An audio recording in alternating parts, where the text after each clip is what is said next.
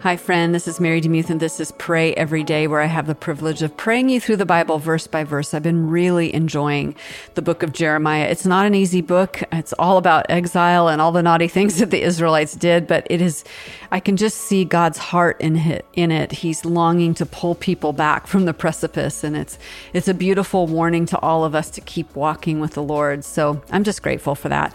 Today I'm reading from Jeremiah chapter 16, verses 1 through 13 in the World English Bible, Web, and this is what it says. Then Yahweh's word came to me, saying, You shall not take a wife, neither shall you have sons or daughters in this place. For Yahweh says concerning the sons and concerning the daughters who are born in this place, and concerning their mothers who bore them, and concerning their fathers who became their father in this land, they will die grievous deaths.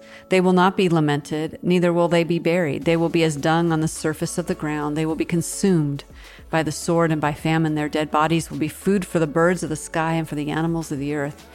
For Yahweh says, Don't enter into the house of mourning, don't go to lament, don't bemoan them, for I have taken away my peace from this people, says Yahweh, even loving kindness and tender mercies.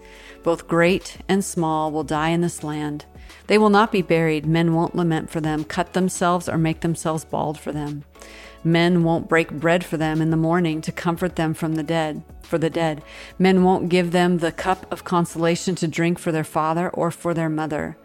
You shall not go into the house of feasting to sit with them to eat and to drink, for Yahweh of armies, the God of Israel, says, Behold, I will cause to cease out of this place before your eyes, and in your days, the voice of mirth and the voice of gladness the voice of the bridegroom and the voice of the bride. It will happen when you tell this people all these words and they ask you, Why has Yahweh pronounced all this great evil against us?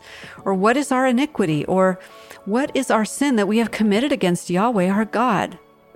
Then you shall tell them, Because your fathers have forsaken me, says Yahweh, and have walked after other gods, have served them, have worshipped them, have forsaken me, and have not kept my law. You have done evil more than your fathers, for behold, you each walk after the stubbornness of his evil heart, so that you do not listen to me. Therefore, I will cast you out of this land and into the land that you have not known, neither you nor your fathers. There you will serve other gods day and night, for I will show you no favor. Mind if I pray for you?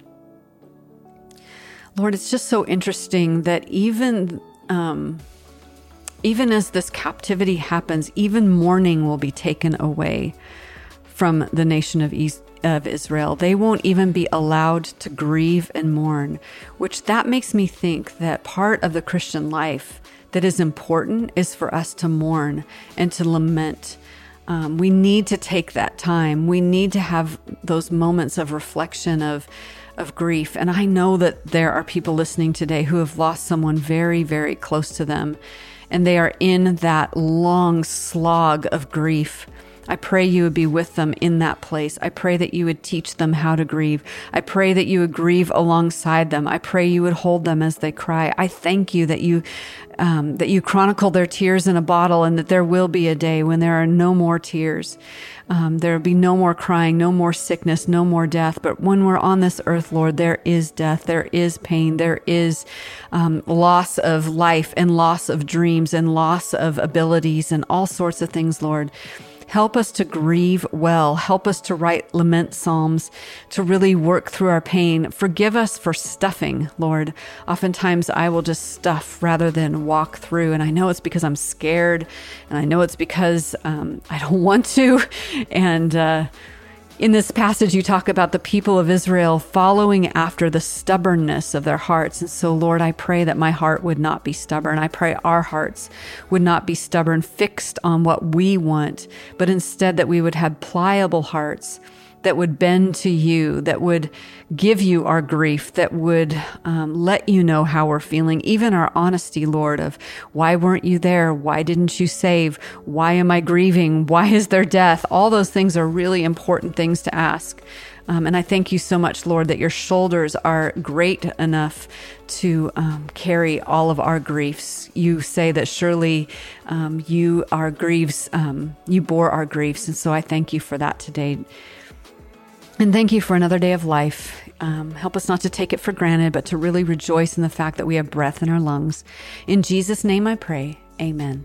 Thank you so much for listening to Pray Every Day. If you want to let me know how you found the podcast or you have a testimony or some feedback, you can email me directly. This comes right to me at mary at marydemuth.com.